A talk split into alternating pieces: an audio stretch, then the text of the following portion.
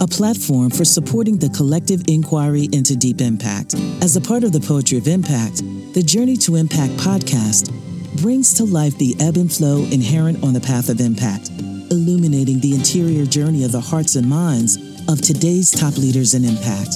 Here, you'll hear the intimate stories of those who push forward to overcome self-limitations and societal barriers, to co-create a world where one day all people and planet can thrive together. Hi, this is Gino Borges, and thank you for joining the Journey to Impact, a virtual fireside chat series.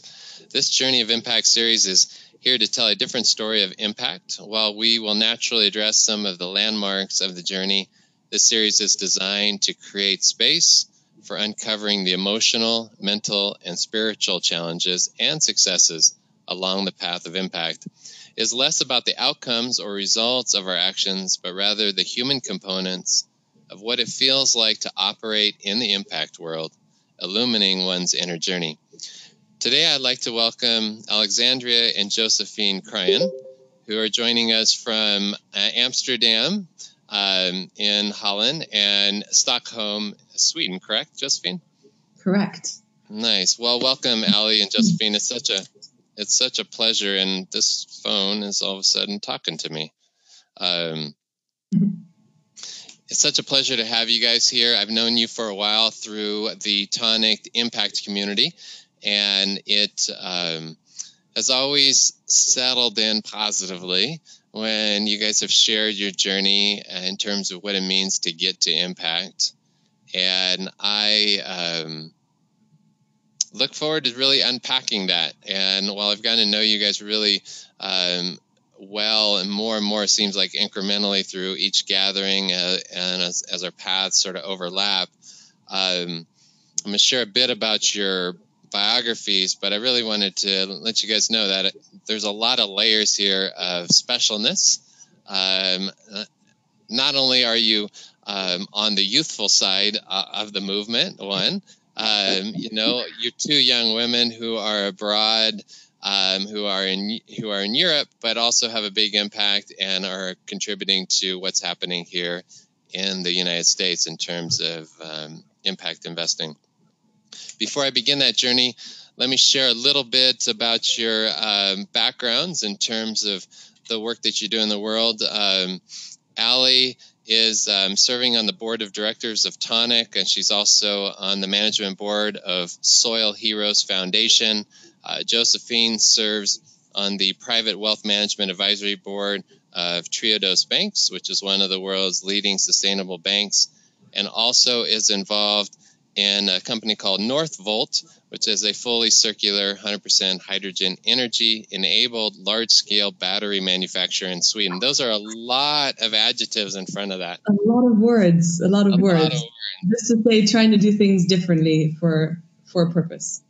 Yeah, but your true power comes in when you guys are talking and building what you're doing with your as a family, when you're talking about building the new economy. So all these individual paths that I just got in sharing in terms of your biographies are really, in essence, sort of being governed by this larger framework of intention that I see. And let me recap it for what I view and or from my vantage point. I see you guys contributing to building a new economy, one which nourishes all life and influences a new financial system which serves the new economy. So there's a connection there between the new economy being tied to a new financial system as opposed to just doing something in the new economy which excludes the financial system and thinking that we're going to get to a new economy. We'll explore that in a second. Together, both of you founded New AGE Capital, a holding company dedicated to solutions to improve carbon capture and reduce carbon emissions within the agriculture and food systems, a la your interest in companies and investment platforms like EcoTrust, which is in the northwest of the United States.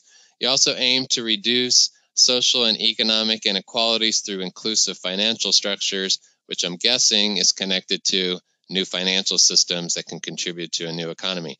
Hence, we're going in circles here because that's the way life works. So let's just begin with this concept of new economy. And what is the inspiration for, and what led you to your past? Was it some like aha moment in the old economy that says, look, I'm here one time on earth and let's get this right in terms of we know certain things and let's start putting things in action? Maybe I'll start off and Ali add in, but I think it's quite bold for us to think that we know what the new economy looks like. I think it's more of an exploration to discover what a new economy can be. So here with this intention of trying to find solutions that contribute to the new economy, it's a challenge for us to identify and constantly challenge ourselves to think, is this just a band-aid solution within a system that's already broken, or is this actually going to fundamentally shift things towards a new functioning system and the impact that that can have? And then the financial system that just overlays the new economy. As you said, it's very much connected to how we invest, the transaction structures that we engage in. How do we make sure that the communities affected by whatever intervention that we're trying to support, or the employees that are working within the organization that we're investing in, or whatever stakeholder that is key to the success of this, is incentivized, involved, and is also benefiting ultimately from the proceeds of whatever investment will occur if we're just looking at it from an investment angle. So really making sure that it's not just, again, a power dynamic within the financial structure that we, or the financial system at large that we see right now, where you have a few benefiting from assets that a lot of others have no access to nor will ever reap the benefits of. Trying to really start to change that from a structural perspective. Yeah, and maybe building on that in terms of what is wrong, maybe the other side of it, what's wrong with the current economy and the current financial system to counter the exploration of the new one is, I think, this realization that the current economy actually sort of that as the essence that is supposed to serve society. And currently it doesn't necessarily. There is this constant drive for growth, and we're seeing that it's already sort of gone over the planetary boundaries that we have. And at the same time, that's all we're looking to achieve as a society is this constant growth. And also then that's reflected in our financial system is that this constant need for more and more and more and scaling and more returns, which we're seeing is just not in harmony with nature and the planetary boundaries. So somewhere that needs to, there's an edge to that. And as there's this incredible economist, Kate Raworth, that talks about donut economics and really thinking about, what does economic growth look like within the planetary boundaries? And so that's where that exploration kind of comes from is, what would that look like if we're not constantly growing as an economy and we're not constantly chasing after more profits through financing that economy? What would that look like? And would we all still be able to live amazing lives that are potentially even more fulfilled than we currently have? Where did it? So that's a good framing in terms of it being aspiration, not really understanding exactly what's a band-aid, what's systemic until you really drop in. But let's drop back a bit because you didn't start off there. I mean, like, where did your life take place where a rub occurred between the old and like, was there any moment of burnout, family history? Take us to where the old created a moment for you is like, there's got to be something more here to this journey on earth, because no one starts off where you just described. Yeah, I think we both had similar journeys, and I'll start off and then joke and drop in, is that we inherited wealth. And I think there's always this sort of discomfort in terms of, why me? Like, why am I so special? What did I deserve to get this capital? And there was this inherent that I think children always feel. And then as adults, we kind of lose that, this weird sense of this is not fair. And that is sort of a feeling, or at least I'll speak for myself, that I've had from a young child. It just didn't feel fair. And so you're kind of thinking about how can I benefit others? You know, how can I bring other people into the opportunity set that I had or I enjoyed as a child and continue to enjoy? Isn't there a model where there could be more fairness and more equal opportunity? So I started exploring that in university. And I came across the idea of social entrepreneurship, which really spoke to me because I loved still the idea of business. That's something we were raised with, and investment was something we were raised with. So I really liked that thinking and doing it at the same time that for the first time offered, at least for me, a model that was different and that could sort of marry those two. And so initially I really explored this more from a professional perspective. I moved out to India to explore this and really look at what do those business models look like. I worked for an organization called Dasara. Got to work hands-on with social entrepreneurs, which I absolutely loved. And I think if anything, it just really convinced me that this is a viable model. At the same time, I started also then convincing Indian families they should invest in these Indian enterprises. And there was some sense of hypocrisy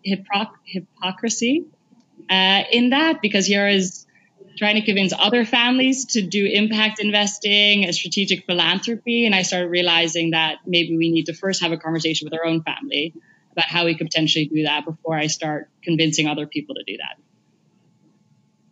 that. And how was that convincing of your family? Like, how did that go? I think the biggest lesson that we learned is initially we really approached it from a sort of theoretical perspective. So we talked about this whole philosophy of impact investing, and you know we had this amazing theory and sort of academic ideas that we were exploring, but also real theories that we're seeing in practice.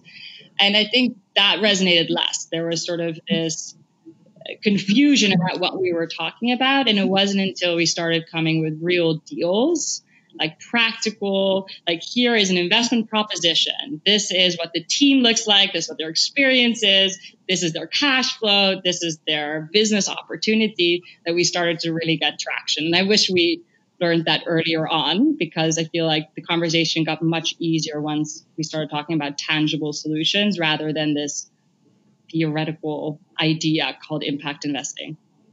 And if I can take it even one step back, I think before we got to the point of wanting to explain it theoretically, I think we were quite frustrated inside as well, if I can be very honest, where there was a dynamic of, and I think this is unconsciously, I don't think we were thinking, okay, this is the old economy, this is the new economy, this is the old financial system, this is the new financial system.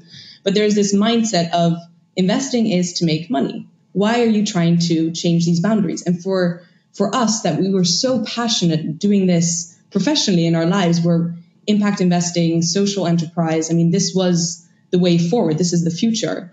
And then to be within a structure that is more traditional focused, where there's a difference. I mean, you have a foundation. That's what your foundation does. I mean, this is so exciting. Do this within the foundation. And we thought, but we have all this capital, and this is where we're going to make the change. So I think there was also before that, there was actually a little bit of a rubbing that probably occurred, where it was a frustration on our end that we couldn't have our family members see the vision of the future that we had.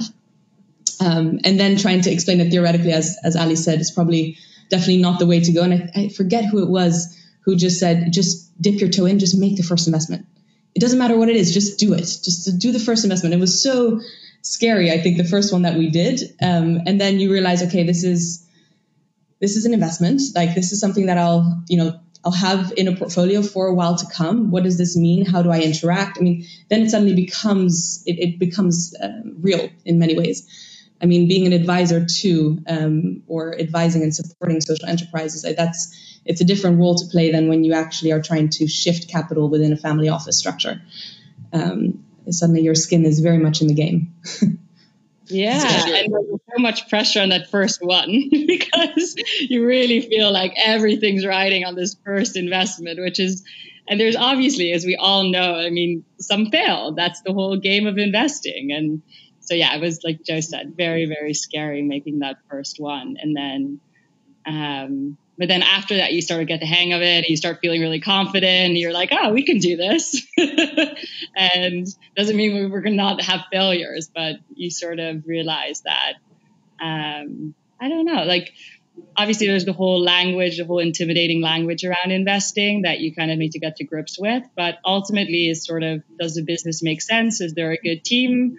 And does the business model make sense? Like, those are conversations that anybody can have, I think, and think through. So, yeah, I think once we sort of realized that, then we started getting excited and wanted to deploy more capital. Now, is your family 100% impact across the board, removing all the silos, foundation, private assets, public equities, or is there still a significant portion in the old economy, and then you got some moving in the new economy? And if so, how do you confront this reality of, in every family member, there's some family members that really want to press the gas and go, and then there's some family members that just like, are not ready to go. And so I'm guessing it's more the latter, which is where most families are. And what I'm really interested in is just how do you guys confront that reality of, like, especially the longer you're in the impact space, is like, wow, we can really go in this direction now, and yet you're not there.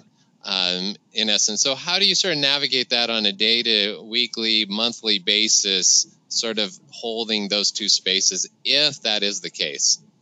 I think here, I think in the beginning, as Alexander was explaining, it's too theoretical, or it was too theoretical. And then once we did our first investment, or once we actually, at some point we took a step back and we said, you don't need to invest with us. Can we just have a small portion that we can start investing?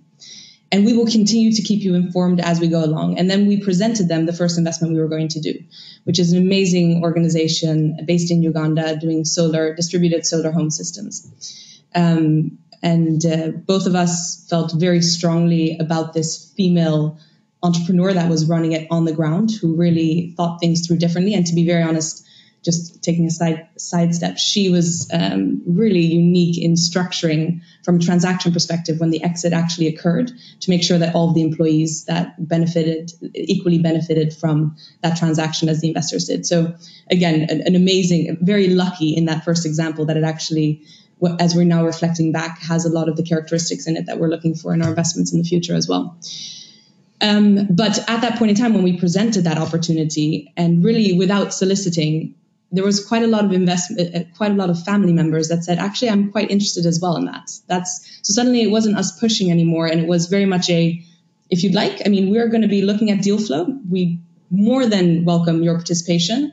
Come join. So we did it in the beginning very much as it's your option. You don't need to change, your whole portfolio. And I think for us, it was actually quite a quick transition to 100% impact. It didn't make any sense to stick in 50% or carve out. I mean, for us, to be very honest, I felt quite disconnected to the capital. It wasn't mine to be earned, and I should just be a steward of it for the next generation and for the planet. So it wasn't a trying to force the family members into becoming 100% impact. It was very much, this is our journey, and as we can see more capital within our portion that we own becoming available for us to distribute into 100% impact, then that is where we want to put our capital. But it's more of an invitation to the rest of the family members on a deal-by-deal basis if they want to join or not.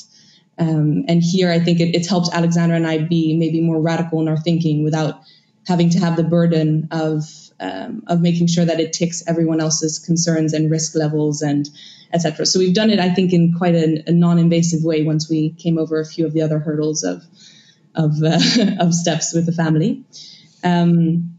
So now it's quite, I mean, even for our portfolio as well, I mean, although we have the desire for 100% impact, we actually still have quite a lot of pieces that are stuck within legacy investments, that we can't liquidate. We physically cannot liquidate them yet. But the second that we can, we look forward to it, and we look forward to redeploying that into something that is aligned with the future that we want to create. So there's a reality of a journey that we just need to be on, and equally so, everyone's journey is their own. And I think we see the same with our family members, where if you make it an invitation that is non-intimidating, non-judgmental, I think there was actually much more interest. I think 9 of the 15 family members invested in the first investment that we did. So even from the first one onwards, these types of investment opportunities can actually be extremely exciting. So that's been our journey with the family thus far. Yeah, and I think the more that we did, the more that the business case also became really clear, right? Like there's sort of initially that, I don't know, which is logical. Like, what is that trade-off? What does that look like? Is there a trade-off? You know, there's all these concerns and you don't know until you're in it. And I think once we started investing in enough of these, there was an understanding, or there you could really see in live action how mission and profit can be super aligned, that there is no decision between the two. Like the better the business does, like a simple example, the solar energy company, the more people that have solar energy, you know, like there's sort of this intricate link between the two. And I think the business case is just becomes more and more evident as you go along, because I don't know, there is such a big demand for renewable energy. There's such a big demand for fish, and there's no supply of it, and there's more demand, as we see now, for plant-based food, and there's not enough supply. And so there's constantly that need, or there's business opportunities that, as you start delving into this world of impact, you realize just how many there are that are completely untapped at the moment. And I think that's where you really got that excitement around these business opportunities, and it becomes less about any trade-off, but really about, wow, how lucky am I to be able to step into these opportunities early before anybody else has potentially seen them, and really get to be, I don't know, yeah, I don't want to say a first mover, but sort of along with the first movers in these areas. I really like that idea of the invitation. I think that's, you guys can go on an entire speaking circuit and the entire speak to a lot of families just on that framing. For people that are in sort of a similar situation. I would say that your situation is very similar to a lot of people, where you have some impact people in the family. And I think there's a large part of the conversation in the impact space is family dynamics, right? And especially in a group like Tonic in particular, that actually invites that kind of conversation, and you often hear about this particular struggle. You won't hear about the family dynamics in a more of a traditional type of impact gathering, which is more about the silos and the thematics and da-da-da-da-da-da-da. But really appreciate you bringing that up. And I was wondering if part of what you're sharing now, one of the things I'm really impressed with is the mission statement that you guys came up with for your investment platform, which I think involves you and your brother, see if I'm correct, or who's the A, G, and E? I'm guessing the E is your brother, but I may be wrong. Yes. We've always said that we could exchange him for enterprises if we need to. Yeah, it does say for him. It's Alexandra, Josephine, and Edward as an origin, but and we say usually New Age. Yeah, I like it. So, I mean, talk about a little bit about the formation of that. I think you've been touching on it, but talk about why you did that, and then what it looks like, and then in the what it looks like to include how you derived your mission statement. I have to be very honest. The naming of New Age is probably the biggest failure of an experiment that my parents had when we were younger, really trying to encourage us, you know, to think philanthropically. And so they said that they wanted us to start a foundation. They would donate to our foundation, and we would have to set up the name. One of us would have to be the president of the organization. The other one would have to take the notes. The other one would have to make sure, you know, that things were kept in check and balances. So they really tried to help us structure how do you think about setting up a foundation and then start donating that capital away. And I think it took us about 2 years to just think about the name. And at some point, my parents said, you know what, if you're not going to donate the capital, we will. I mean, you have to start moving this money. And so, I mean, it was just so that's how the origin of the name was. I'm happy it took us 2 years to come to the name, because I'm still very happy with it. But I think the framing around it definitely wasn't the best of examples of us as a family being very effective in our capital. But maybe you want to take, Ali, how it evolved into what it is today with New Age Capital. Yes, and like we keep the E in there for my brother Edward, just in, so he knows the door is always open and he can always join us. So that's an open invitation, like you were talking about earlier. The open invitation is there still for my brother. I hope he's listening. So I think, as we were kind of touching on earlier, our journey started very much with, okay, like let's figure out this thing called impact investing for ourselves and put our capital to work. And, you know, what are those really cool enterprises where, you know, we can get also capital from our family into it and really test its viability. And after 5 years of doing that, we kind of looked at each other and said, okay, like we now know this works, right? You can make an investment and make impact and still make a profit. Like that is great, and we're very happy that we can do that, but what's the next thing? What's our next challenge? And that's where we really started on this new journey with the help of Urit and Lital, who I know you're going to speak with on one of your other podcasts. We engaged with them on really thinking about, you know, what could that new chapter look like? What is it that we would like to look back in 50 years and really say, wow, I'm so happy that we were able to contribute a little bit towards this larger vision in this way, and be able to look at that and measure that ideally too in one way, shape, or form to really, I guess, be more intentional in terms of what we're doing and how we're doing it. And that's sort of the journey that led us to that mission statement that you keep referring to. And you already touched on it earlier. I mean, it's really about building a new economy. And one that actually nourishes all life. So it's about, going back to what the economy was really meant to do.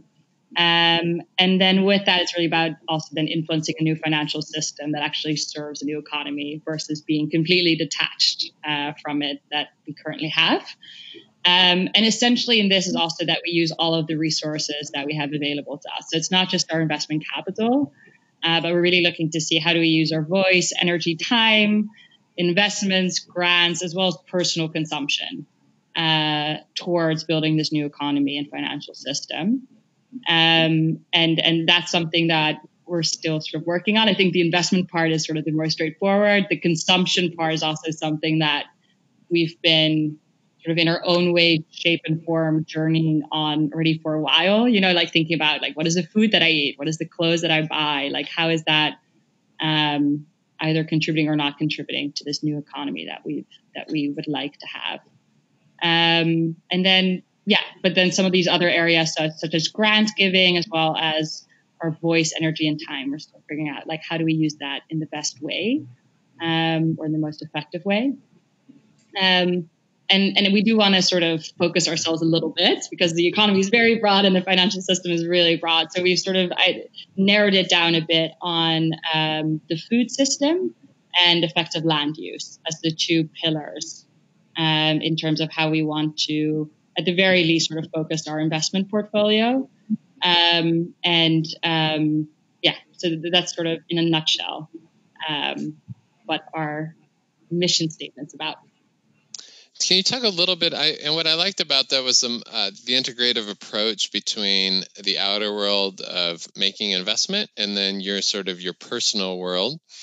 Can you talk a little bit about how, because your personal resources are finite in terms of your money, but have you looked at how potentially your network itself could be amplified through like voice and time and effort to accomplish the mission? So how do you sort of navigate that migration between, I'm going to invest in land projects versus like seeing it much more holistically and realizing like, wow, you know, I'm spending an enormous amount of time here. I have an enormous amount of access. I've been enormously educated on these issues. How could I activate the nodes to amplify this mission so that it's beyond Ali and Josephine? Yes, that's very much part of, and that's really where these networks come in. The networks such as PYMWYMIC in the Netherlands, which is stands for Put Your Money Where Your Meaning is Company, which is a network here in the Netherlands.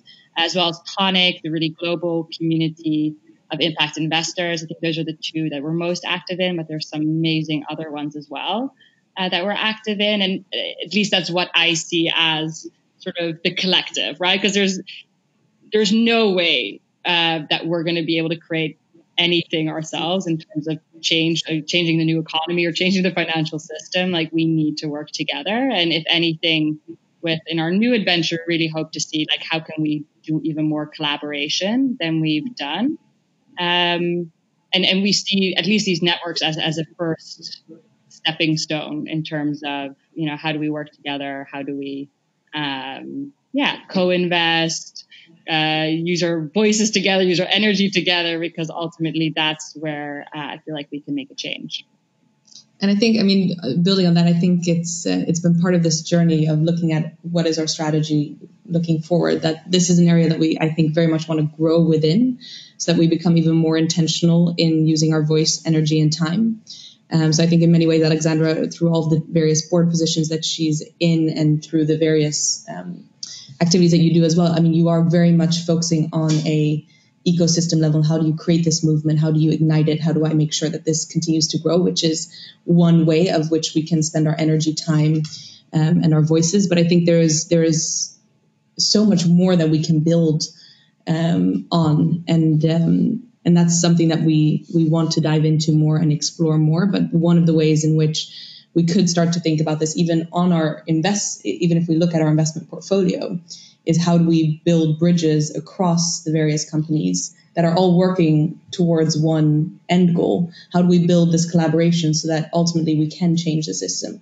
And that involves a lot of energy, it involves a lot of time to really make sure that you can create a platform or start igniting a platform. Or maybe we realize that our voice is best heard if we, purchase a stock and go to that general meeting and explain statistically what is going on, or from the heart what we feel when we experience this as a consumer, or as just anyone in as a human, if you will. So I think there's more ways in which we can be more active and more intentional in these areas that I personally very much want to continue to explore. I think this is one where we've traditionally, as I think Alexandra was mentioning, as part of our journey, we were so focused on these exciting investment opportunities. And then you build this beautiful portfolio of all these, sexy impact investments, and you realize, okay, this is great, but what is that next step? And I think that's where we started thinking more broadly of, okay, we are human. Aside from our investment capital, we consume. That was a piece that we were already very aligned on. So across the board, what are we doing with our capital? Okay, then we have our energy and our time and our voice. And that's, I think, an area that I want to continue to explore more. I see brilliant role models that use their voice in ways that is so powerful, that is really provocative, that is where you can see there is elements of change occurring in the room. That would be a goal, a dream. Do you have an example of somebody? Sorry. Good. Josephine, yeah. Do you have an example?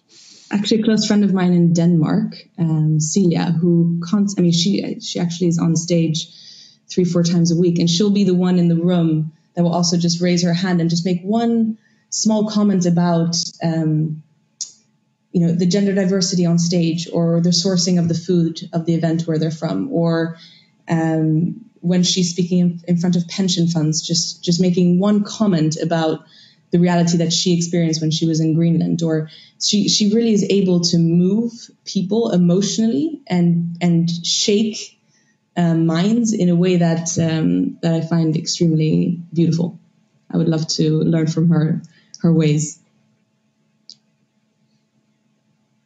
Allie?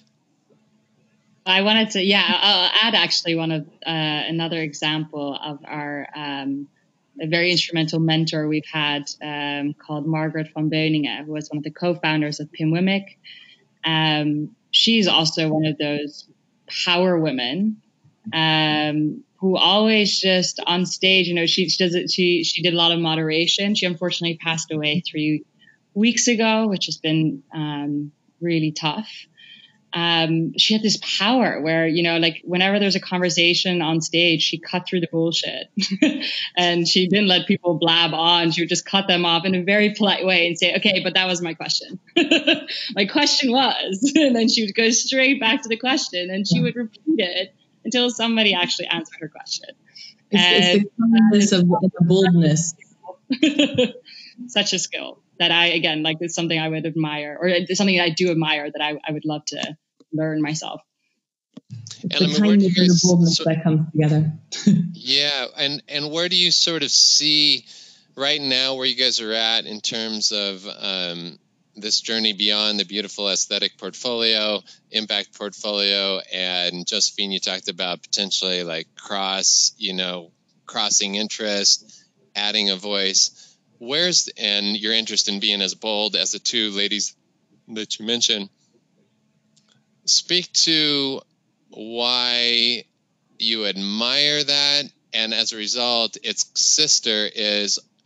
sister question is, why aren't you there yet? In terms, like, when you really drop in with yourself, like, what's holding you back from doing that? Like, what is the inner limitation or physical limitation or cognitive and so forth? I'll speak for myself in terms of, I sometimes struggle between, to get people along on your journey with you, you have to speak their language. And so there is definitely, I find this tension between conforming to the old financial system and their language, their way of doing, to at least make impact easier to digest as sort of an added thing to something they're already doing, which is easier to understand for somebody that potentially comes from the traditional financial system versus the whole new financial system or the way we want to go. And that can be really off-putting and intimidating and scary. Particularly if you're if you've been working in the financial system for your whole life and somebody comes and says, no, everything you say, like, we need to throw around and we need to like change everything. That's really scary. And so I struggle between sort of talking about the new financial system in full boldness and really calling out what I think is needed to build that new economy in terms of financing and speaking the language that people understand and that people feel comfortable with. And so anyway, that's where I constantly feel myself being pulled between. I think from a voice perspective, I love executing on things. I'm an executioner, so I love being able to walk the talk. And in some ways, I think Alexandra and I have made a beautiful journey in where we are today, but there's so much more that we need to do, and there's so much more that I have to learn, and both of us have to learn on this journey.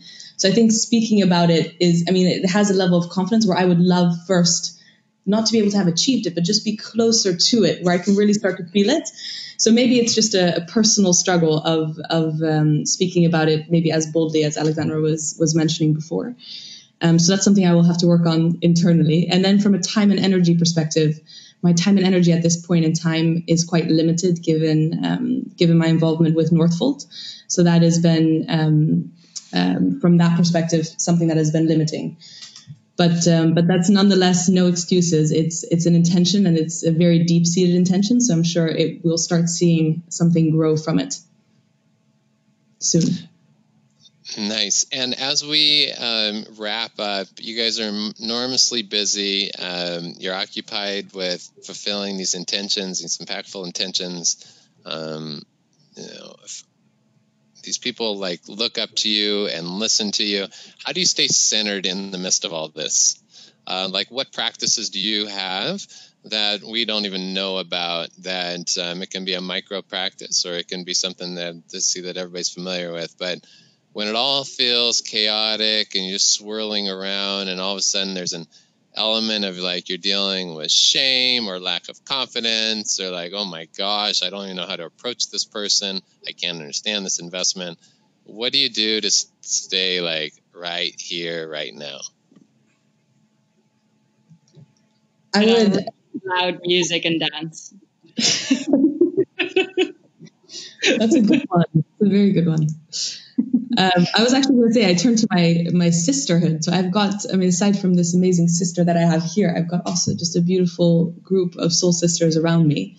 And I think in those times, there is a beauty of being able to share without someone trying to solve your problems and just listening and resonating and continuing to rebuild. So I think I turn to my sisterhood in those moments.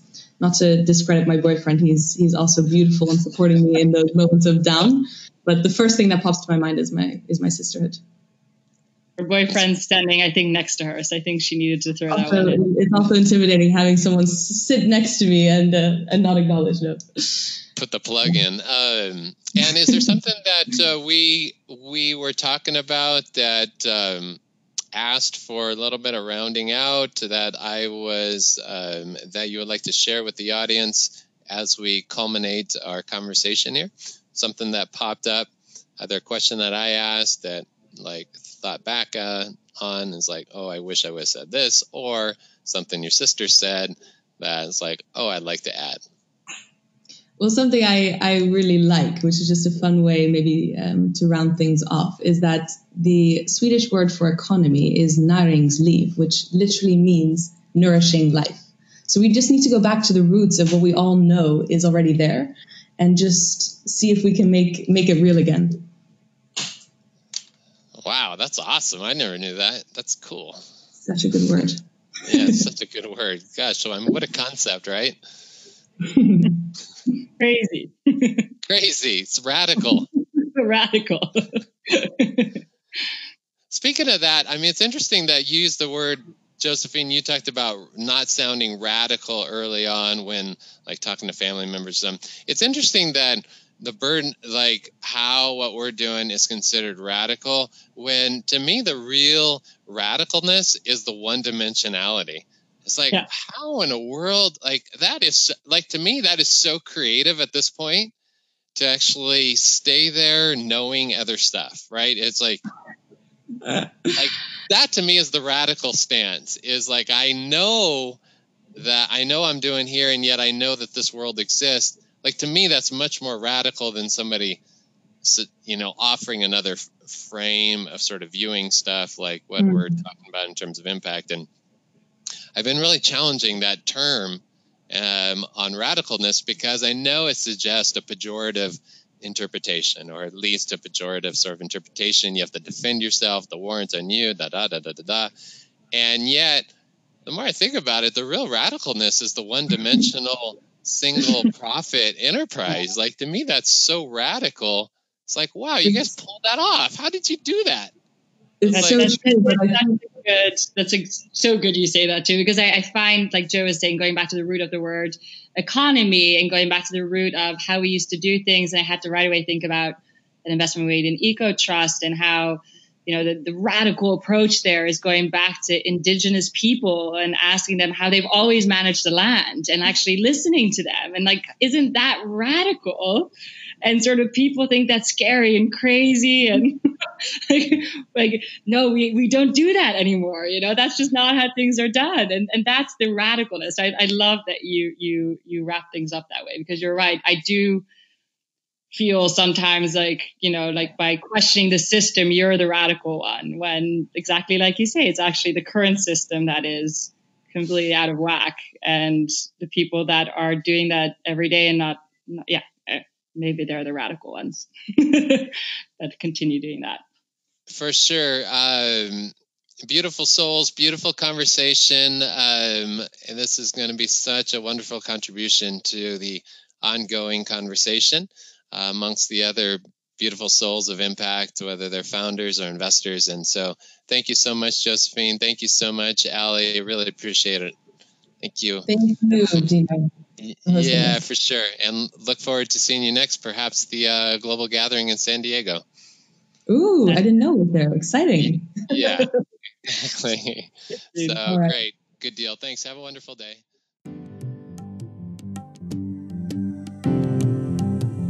Thank you for listening to The Journey to Impact.